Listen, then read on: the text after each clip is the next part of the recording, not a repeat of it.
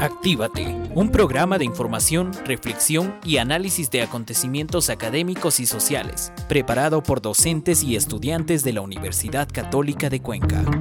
Actívate. Muy buenas tardes amigos, amigas del Austro, del país y del mundo. Gracias por estar con nosotros en este su programa Actívate. A esta hora de la tarde, siempre motivados, hoy lunes 4 de julio, mucho más una vez que inicia la semana. Vamos a dar paso a los estudiantes de la Universidad Católica de Cuenca. Ellos nos han preparado el siguiente segmento en donde se abordará temas de salud y se promocionará los estilos de vida saludable.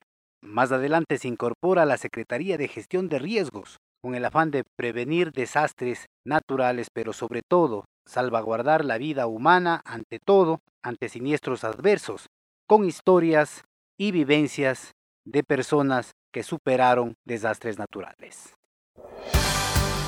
Actívate con el segmento Años Dorados. Buenas tardes, mi nombre es Steven Medina y hoy estaremos compartiendo información enfocada en personas de la tercera edad y sus cuidadores. Todos nosotros somos estudiantes de la carrera de medicina de la Universidad Católica de Cuenca y formamos parte del proyecto de vinculación Salud en los Años Dorados, dedicado a brindar una atención íntegra a los adultos mayores. Agradecemos el apoyo que nos brinda la radio Onda Cañaris por permitirnos este espacio para poder llegar hacia ustedes, estimado público. El tema que abordaremos el día de hoy es promoción de estilos de vida saludables.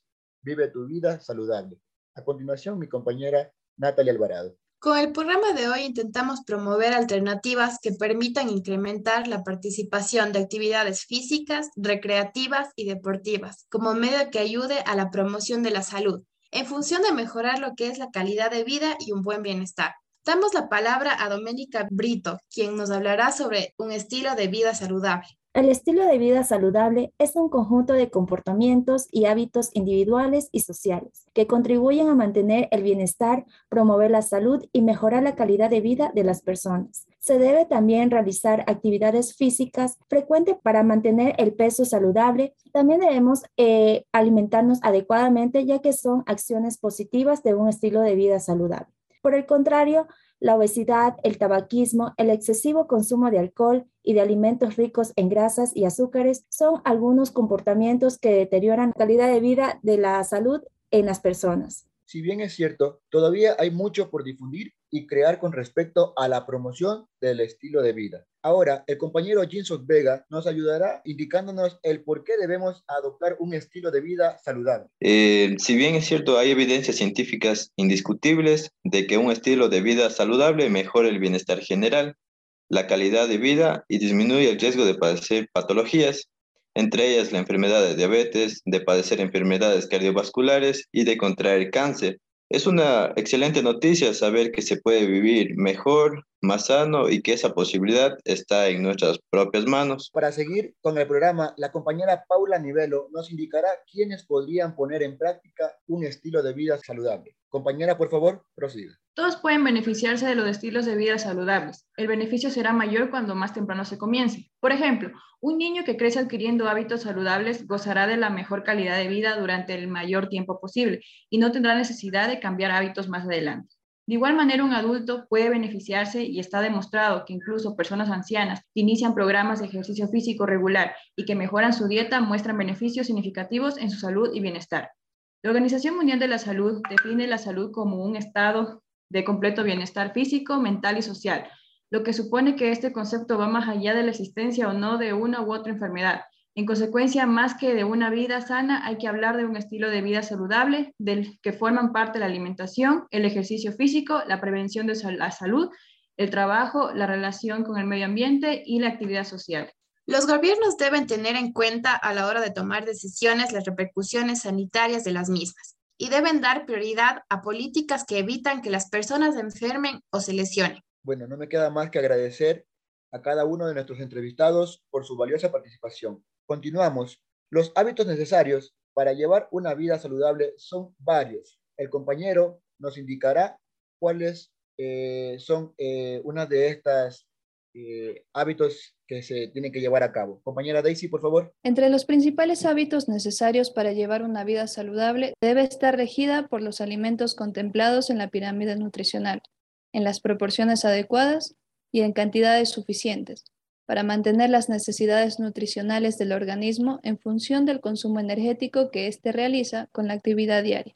El valor energético diario de la dieta debe encontrarse entre 30 a 40 kilocalorías por kilo de peso, dentro de las cuales los hidratos de carbono deben ocupar un 50 a 55%, los azúcares simples un 10%, las proteínas menos del 10% y finalmente se debe aportar al organismo entre 20 a 25 gramos de fibra vegetal. También es importante tener en cuenta la importancia de evitar hábitos tóxicos como el tabaco, el alcohol y las drogas, ya que inciden de forma muy negativa sobre la salud. De igual manera, es importante la práctica de hábitos saludables, como el ejercicio físico. En este aspecto se recomienda 30 minutos diarios de actividad, siendo suficiente caminar a paso rápido durante este tiempo, ya que esto nos permite quemar las calorías sobrantes y fortalecer los músculos y los huesos, pero también ayuda a controlar la tensión arterial, el colesterol y los niveles de glucosa en sangre. Además, contribuye con la eliminación del estrés y nos ayuda a dormir mejor adquirir un espacio de relajación y evitar cambios de humor, mejorando la autoestima y el estado de satisfacción personal. Debemos además tener en cuenta la higiene. Una higiene adecuada evita muchos problemas de salud, desde infecciones a problemas dentales o dermatológicos. El concepto de higiene no solo se refiere al aseo y la limpieza del cuerpo, sino que debe incluir también el ámbito doméstico tengamos en cuenta la precaución necesaria frente a productos tóxicos, ya que son muchos los productos a los que la exposición del organismo, ya sea de manera puntual o continua, puede resultar en un serio riesgo para la salud, principalmente la contaminación ambiental de las ciudades, que es considerada como uno de los factores de riesgo más importantes para la salud. En cuanto al equilibrio mental, debemos tener en cuenta que esto no se refiere a la existencia de enfermedades mentales, sino al estado de bienestar emocional y psicológico necesario para mantener y desarrollar las capacidades cognitivas, las relaciones sociales y el afrontamiento de los retos personales y profesionales de la vida diaria, ya que el estrés, el cansancio, la irascibilidad y la ansiedad son, entre otros, algunos de los signos que nos indican que el estado mental no es del todo saludable. De igual manera, la actividad social es muy importante, ya que las relaciones sociales son un aspecto fundamental para la salud del ser humano y, en consecuencia, para un envejecimiento saludable. El aislamiento social, por lo tanto, puede llevarnos a un deterioro gradual e irreversible de las capacidades físicas y mentales e incluso a una incapacidad y a la demencia. Les tenemos unas recomendaciones para poder gozar de una buena salud. Daremos paso al compañero Jinson Vega. Gracias, compañero. A continuación, las recomendaciones. Aquí tenemos las siguientes seguir una dieta saludable, mantenerse físicamente activo, hacer ejercicio a diario y cada quien a su manera, vacunarse, no consumir tabaco en ninguna de sus formas, evitar el consumo de alcohol o reducirlo, gestionar el estrés para una mejor salud física y mental, mantener una buena higiene, no conducir a velocidad excesiva ni bajo los efectos del alcohol, abrocharse bien el cinturón de seguridad en el automóvil y ponerse casco al ir en bicicleta. Eh, otra recomendación es mantener las prácticas sexuales seguras y por último, someterse a revisiones médicas periódicas. Una pequeña frase que dice, la fortaleza no depende de la capacidad física, sino depende de la voluntad indomable. Mil gracias a todos ustedes por escucharnos.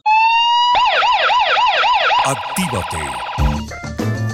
A continuación presentamos Con la historia prevenimos. Espacio radiofónico en la que se cuenta historias de sobrevivientes de desastres naturales con el fin de salvar vidas. Salvar vidas.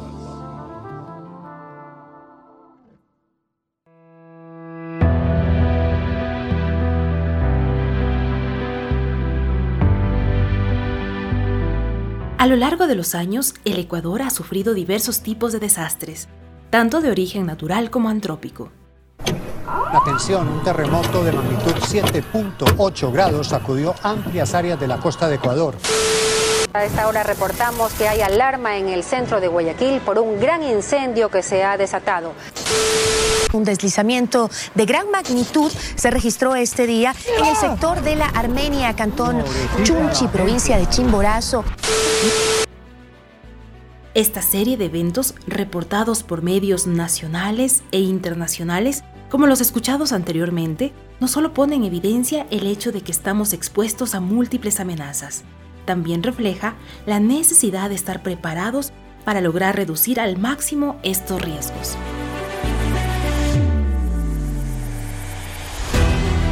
Hola, soy Sheila Castillo.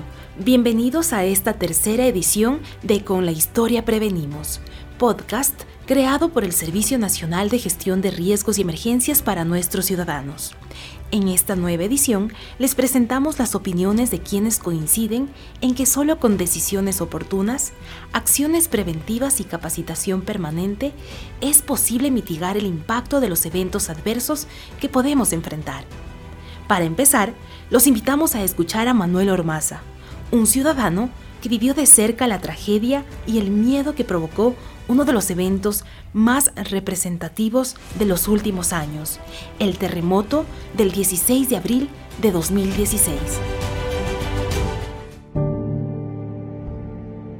Al recordar ese, la situación del terremoto, traía a mi mente recuerdos muy duros. Fue un día normal, ¿no? Un día muy normal, un día sábado. Yo trabajaba en la iglesia como sacristán, ya iba a iniciar la misa, iba a iniciar la Eucaristía, cuando de repente comenzó el movimiento.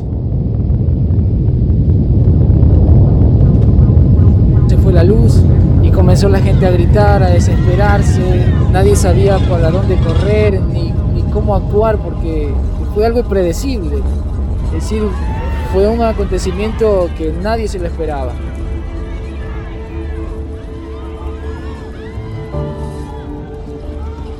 de verdad en ese momento lo que hice fue es tratar de, salvarme, ¿no? Decir, y por ende también tratar de salvar a alguien más eh, guiándole.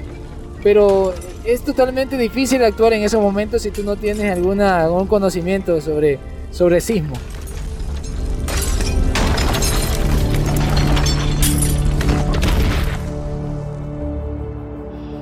Manuel Ormaza, en su testimonio nos relata que a la falta de preparación se sumaba el desconocer que un evento de esa magnitud podría ocurrir en su localidad.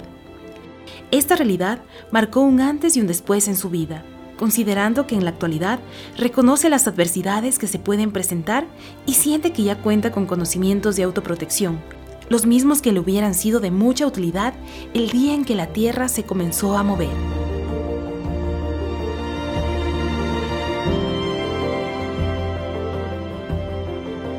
Antes del sismo, decir, ni siquiera sabíamos que éramos una zona sísmica, es decir, que, que estamos en una zona propensa a terremotos. Y tampoco no, sabía, no teníamos el conocimiento, no tenemos el conocimiento de cómo actuar ante estos eventos. Es decir, estábamos totalmente eh, eh, sin saber y desconocer todo lo que, lo que uno debería o puede actuar en, en vista de un evento como estos como la iglesia está en una parte, eh, una parte céntrica eh, y hay tres puertas, la gente lo que trató de ir es salir y, ubicarse en el parque, en el parque que está al frente de la iglesia, que es la parte más amplia donde tendríamos un poco más de resguardo, que no nos cayera algo o se nos viniera encima algún edificio o algo. No se puede describir el caos que, que, en ese momento se vivía. Nosotros como éramos parte de la iglesia escuchamos y nos enteramos que el edificio donde vivían las madres, unas religiosas, había colapsado y estaban adentro nosotros nos dirigimos hacia ese edificio, tratamos de ayudarla, de auxiliarla. Gracias a Dios la sacamos con vida. Pero de ahí, después del terremoto, vino otra amenaza, es decir, otro pánico que fue la represa. Se corrió la noticia de que la represa había, eh, había tenido muchos daños y que posiblemente iba a colapsar también y iba a ocasionar una inundación. Eso también fue otra preocupación que también no estábamos preparados, que fue muy, muy terrible. Una vez que ya las autoridades competentes ante estos eventos eh, ya vemos que están actuando, ya vemos que nosotros como ciudadanía estamos teniendo otra, otra visión, estamos teniendo otra experiencia, otro conocimiento sobre estos acontecimientos, de los cuales que creo que poquito a poco y a medida que se vaya implementando estas capacitaciones, estas visitas, estos encuentros, eh, creo que la ciudadanía vamos a tomar de una forma diferente cuando tengamos una situación sísmica Es decir, ya, ya sabremos al menos cómo actuar y qué hacer en esta situación, ¿no?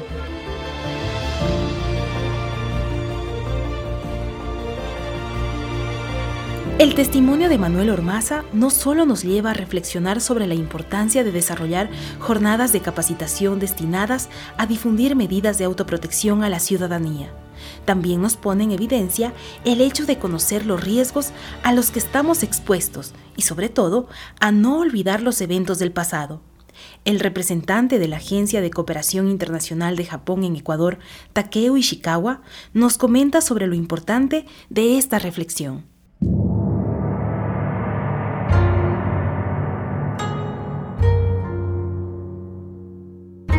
siempre es que estemos conscientes de no olvidar las cosas. Porque no es que se viene cada, cada mes o cada año, no necesariamente, sino que sí se viene, ¿no? Lastimosamente, sí, se ocurre.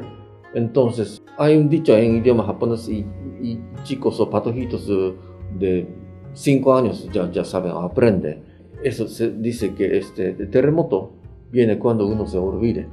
Entonces, de, de esta forma se está uh, dando, no en la forma uh, formal, sino que es la, la, comunidad, familia, todo, se están dando la orientación a todos los pueblos, que no se olvide y siempre eh, estemos atentos a la siguiente, eh, siguiente ocurrencia.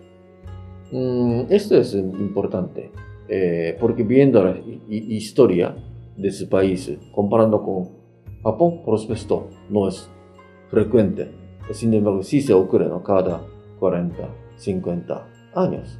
Entonces, eh, esto, ir dando orientación o, digamos, enseñanza a la siguiente generación, es creo que una cosa importante.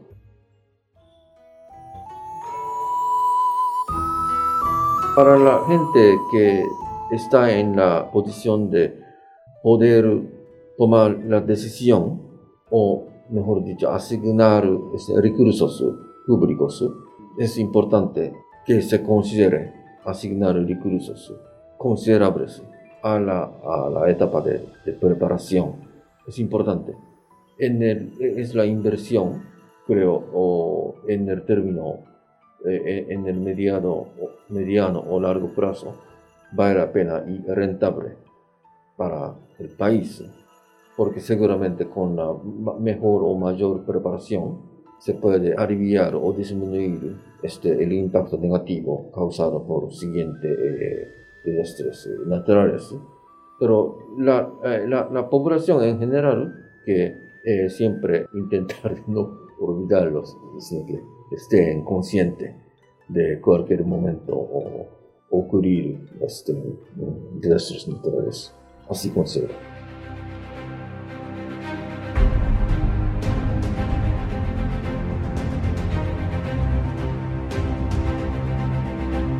La preparación es una parte fundamental de todo el proceso destinado a reducir los riesgos. Por ello, quisimos analizar cuál es el panorama actual de nuestro país en relación a este ámbito. Lena Sabelli, coordinadora residente de las Naciones Unidas en Ecuador, nos da su apreciación al respecto y nos comenta sobre los avances que hay en relación a nuestra realidad territorial.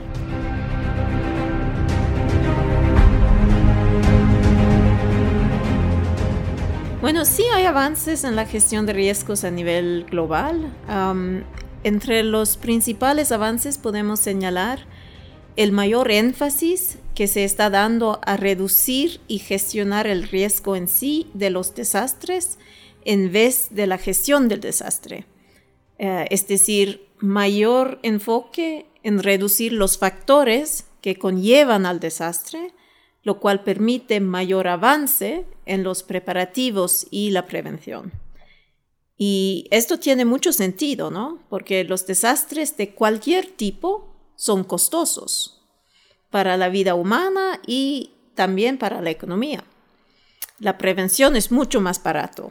Cada dólar invertido en la reducción y prevención de riesgos puede ahorrar hasta 15 dólares en la recuperación posterior a un desastre. Como avances, ah, también se debe resaltar avances en la gobernanza del riesgo. donde los países reconocen ahora la importancia de mecanismos multisectoriales e inclusivos, multiamenaza, que respuestas que articulan acciones entre diferentes niveles de planificación y actuación. Y mucho de esto se debe a la adopción del marco de Sendai para la reducción de riesgo de desastres. Este marco fue la primera de las agendas globales con miras al 2030 a ser adoptado por los países en,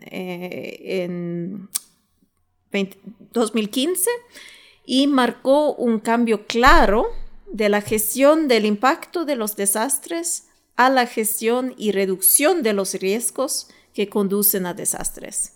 En otras palabras, un cambio de la reacción a la prevención. Es importante señalar que la reducción de riesgo de desastres no es responsabilidad exclusiva de las autoridades locales y nacionales. El marco de Sendai enfatiza muy claramente la necesidad de mejorar la cooperación internacional con los países en desarrollo. Y de hecho, este año, el Día Internacional para la Reducción de Riesgo de Desastres, el 13 de octubre, se enfoca en esta meta del marco de Sendai relacionada con la cooperación internacional. Es la meta F del, del marco. Y hemos visto avances hacia esta meta, pero tenemos que hacer más, en particular para apoyar a los países menos desarrollados, los países en desarrollo sin litoral y las pequeñas islas en desarrollo, que siguen sufriendo pérdidas desproporcionadamente elevadas en términos humanos y económicos debido a los desastres. Y en el marco de Sendai se ha propuesto un modelo de donante y receptor a la vez. Eh, lo que quiero decir es que a pesar de ser país receptor en términos generales, es interesante ver que Ecuador también puede ser considerado como país donante mediante capacitaciones y talleres. y en este sentido, Uh, puede señalar que Ecuador ha contribuido de manera significativa en la discusión local y regional sobre los instrumentos, mecanismos y experiencias en la gestión de riesgo a través de su participación en foros y eventos nacionales e internacionales. Y bueno, creo que Ecuador tiene mucho que aportar en estas discusiones debido a su experiencia y el gran nivel de formación que tienen los y las especialistas en gestión de riesgos en el país.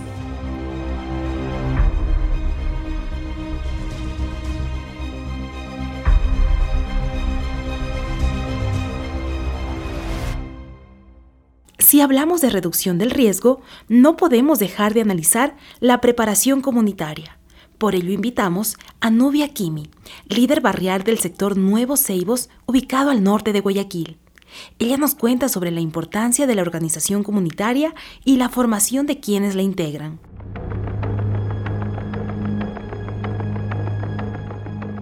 El trabajo de nosotros como líderes comunitarios es fomentar la ayuda, fomentar el trabajo que se lidera en varios sectores de la ciudad de Guayaquil es apoyar no solamente eh, y es impulsar las necesidades de cada comunidad. Eh, nosotros como líderes comunitarios estamos prestos a trabajar por nuestro sector, ayudando a todo el equipo de gestión de riesgo, que son compañeras, son madres.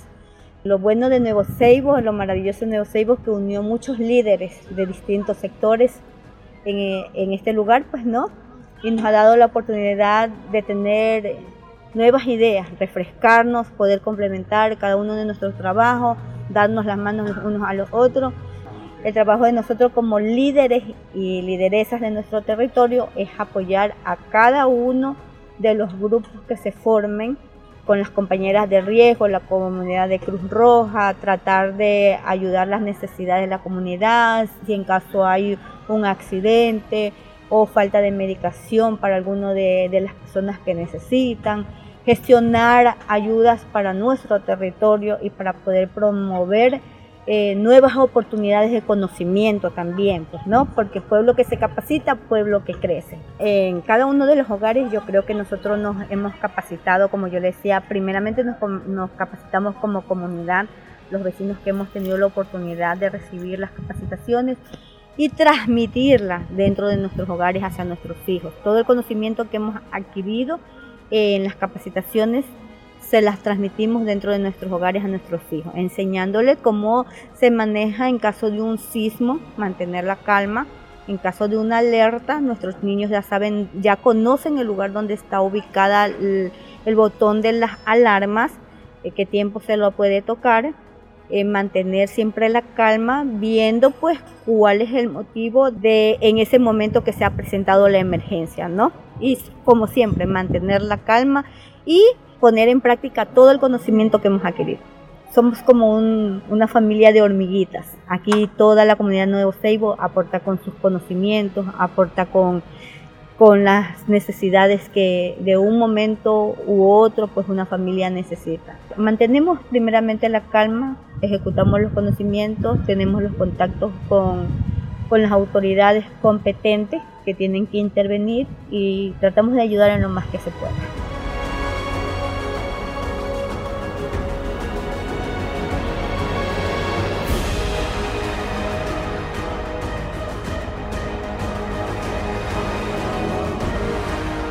Lo que nos comenta Nubia Kimi demuestra un verdadero compromiso por parte de la comunidad. Ahora les presentamos cómo la unión de estos ciudadanos y su preparación ha ayudado a enfrentar emergencias, como el incendio registrado en el año 2019.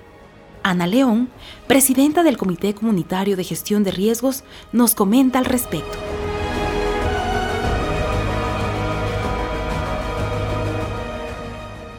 Incendio que se originó en un bloque, en un piso alto. Se, originó un incendio, consumió toda la, toda la habitación. Nosotros veíamos salir humo, humo negro del edificio. Eso fue un sábado, casi 10 o 11 de la noche aproximadamente. Fue en la noche donde, claro, los vecinos comenzaron a gritar, se quema, se quema, se salió a ver qué podíamos ayudar. Mientras salíamos, llamamos a los bomberos para hacer la correspondiente llamada de, auxilio.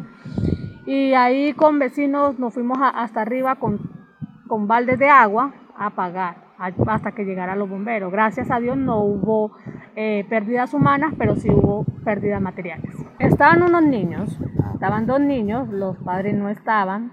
Eh, a los niños se, se, evacuaron, obviamente vecinos los sacaron, gracias a Dios no sin una quemadura. Y ya pues la familia llegó, ya cuando suscitó todo, cuando ya estaba todo controlado. Eh, obviamente hubo pérdida total de los enseres y estuvieron que estar desalojados de la casa porque como viven en un cuarto, en un tercer piso, el, el piso estaba a punto de derrumbarse, entonces tuvieron que ser evacuados hasta poder solucionar eso con esta lesión tan fuerte que tuvimos por ese incendio, a enseñarle a nuestros hijos que no se debe jugar con fuego, que, que no porque el fuego ocasiona daños y pérdidas materiales y tanto también pérdidas humanas. A raíz de eso eh, nos decidimos eh, con ayuda de gestión de riesgos seguir capacitándonos más para poder para poder enfrentar situaciones como la que se nos presentó de ese incendio. Hicimos un bingo benéfico con el objetivo de, de por lo menos dar un extintor por manzana, por si acaso hasta que venga, la, hasta que venga el carro de bomberos a apagar o ayudar a disminuir el fuego. Entonces eso hemos, eso hemos hecho.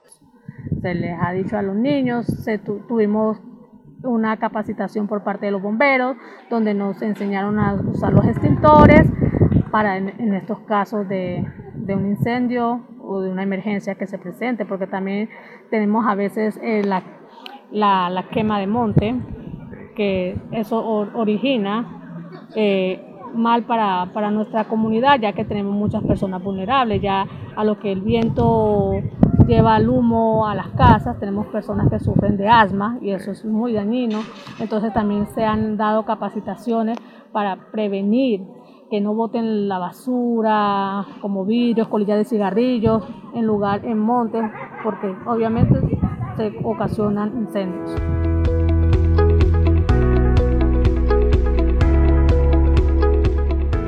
Los logros alcanzados por esta comunidad son un ejemplo a seguir. Sus testimonios nos demuestran que un panorama adverso puede ser manejado de manera más idónea siempre que existe el empoderamiento ciudadano y su preparación. En nuestro país, diversas entidades del Estado están comprometidas con el desarrollo de procesos de capacitación en materia de gestión de riesgos. Una de ellas es el Servicio Nacional de Gestión de Riesgos y Emergencias, la cual lo fomenta a través de talleres, charlas, foros, ferias enfocadas en la socialización de medidas de autoprotección en las comunidades. En este proceso, el uso de los carros simuladores como estrategia de sensibilización ha permitido fomentar comportamientos acordes en la población ante la posible ocurrencia de un sismo invitamos a Manuel Ormaza a vivir esta experiencia para que nos comente qué efecto provocó en él participar en la simulación de un sismo similar al que vivió el 16 de abril de 2016.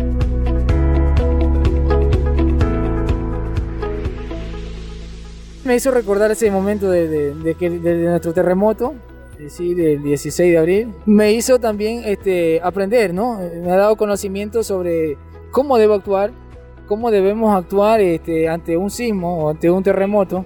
Y creo que si se llega a dar un terremoto, ya sé más o menos con la experiencia que me han dado, que, nos han transmitido eh, ante este vehículo simulador, creo que se va a salvar muchas vidas. Y es muy bueno que se siga replicando también.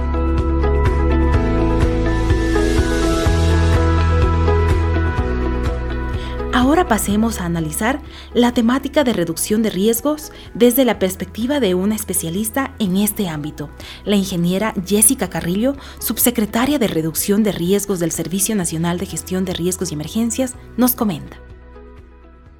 Es importante eh, mencionar que con la Constitución de la República en el 2008, la gestión de riesgos se vuelve, se convierte en un mandato constitucional como tal a partir de aquello se ha venido pues ejerciendo algunas acciones importantes, no totales, pero sí bastante, con bastante fuerza en todo caso. El terremoto fue una radiografía de cómo estamos organizados no solo para la atención del desastre, sino cómo estamos organizados desde la planificación para reducir los, los riesgos de desastre. No nos fue tan bien y ahí hay algunos factores que, que mencionarnos. El tema de la del control, el seguimiento es muy, muy importante a todas las normativas que se emiten, ¿no? Muestra de aquello es las, la infraestructura afectada que como por común tenía en lugares, se encontraban en lugares no adecuados y pues también construidos de una manera no apropiada. Son como las lecciones o las reflexiones que nos deja el terremoto para saber cómo estamos avanzando en el país. Seguido también de la falta de un pronunciamiento o de un marco legal, una ley de de gestión de riesgos, donde nos ayude a articular a todo el Sistema Nacional de Gestión de Riesgos, eh, se denotó también bastante el momento del terremoto. En la actualidad sí tenemos bastante debilidad en función de lo que había. Y esto empieza por un tema de la, considerando que en su momento, en el 2016, era la Secretaría Nacional de Gestión de Riesgos, el cambio de categoría eh, desde, desde ser una cartera de Estado con con esta categoría hasta donde estamos ahora, eso ha ido como debilitando en el accionar. Seguido de los procesos de la optimización de recursos, esto aterrizado en reducción de personal y también eh, no solo a nivel de la institución como servicio que somos ahora, sino también estos procesos de, en los demás sectores y en, los, en multinivel, acompañado ahí mismo de una pandemia que pues obviamente eso nos ralentizó los procesos de planificación y desarrollo en el país. Y ahí mismo nos evidencia un tema de pérdida en materia de planificación del país con la pandemia, porque esto no es como que nos permitió seguir eh, consolidando la, el trabajo que se venía haciendo a nivel del país. Entonces se podría decir que en comparación al 2016 Hoy nos encontramos con un reto mucho más fuerte en materia de reducción de riesgos porque existe una, una debilidad o unas limitantes considerables para llegar a, consolidar la, la reducción de riesgos de desastres en el país.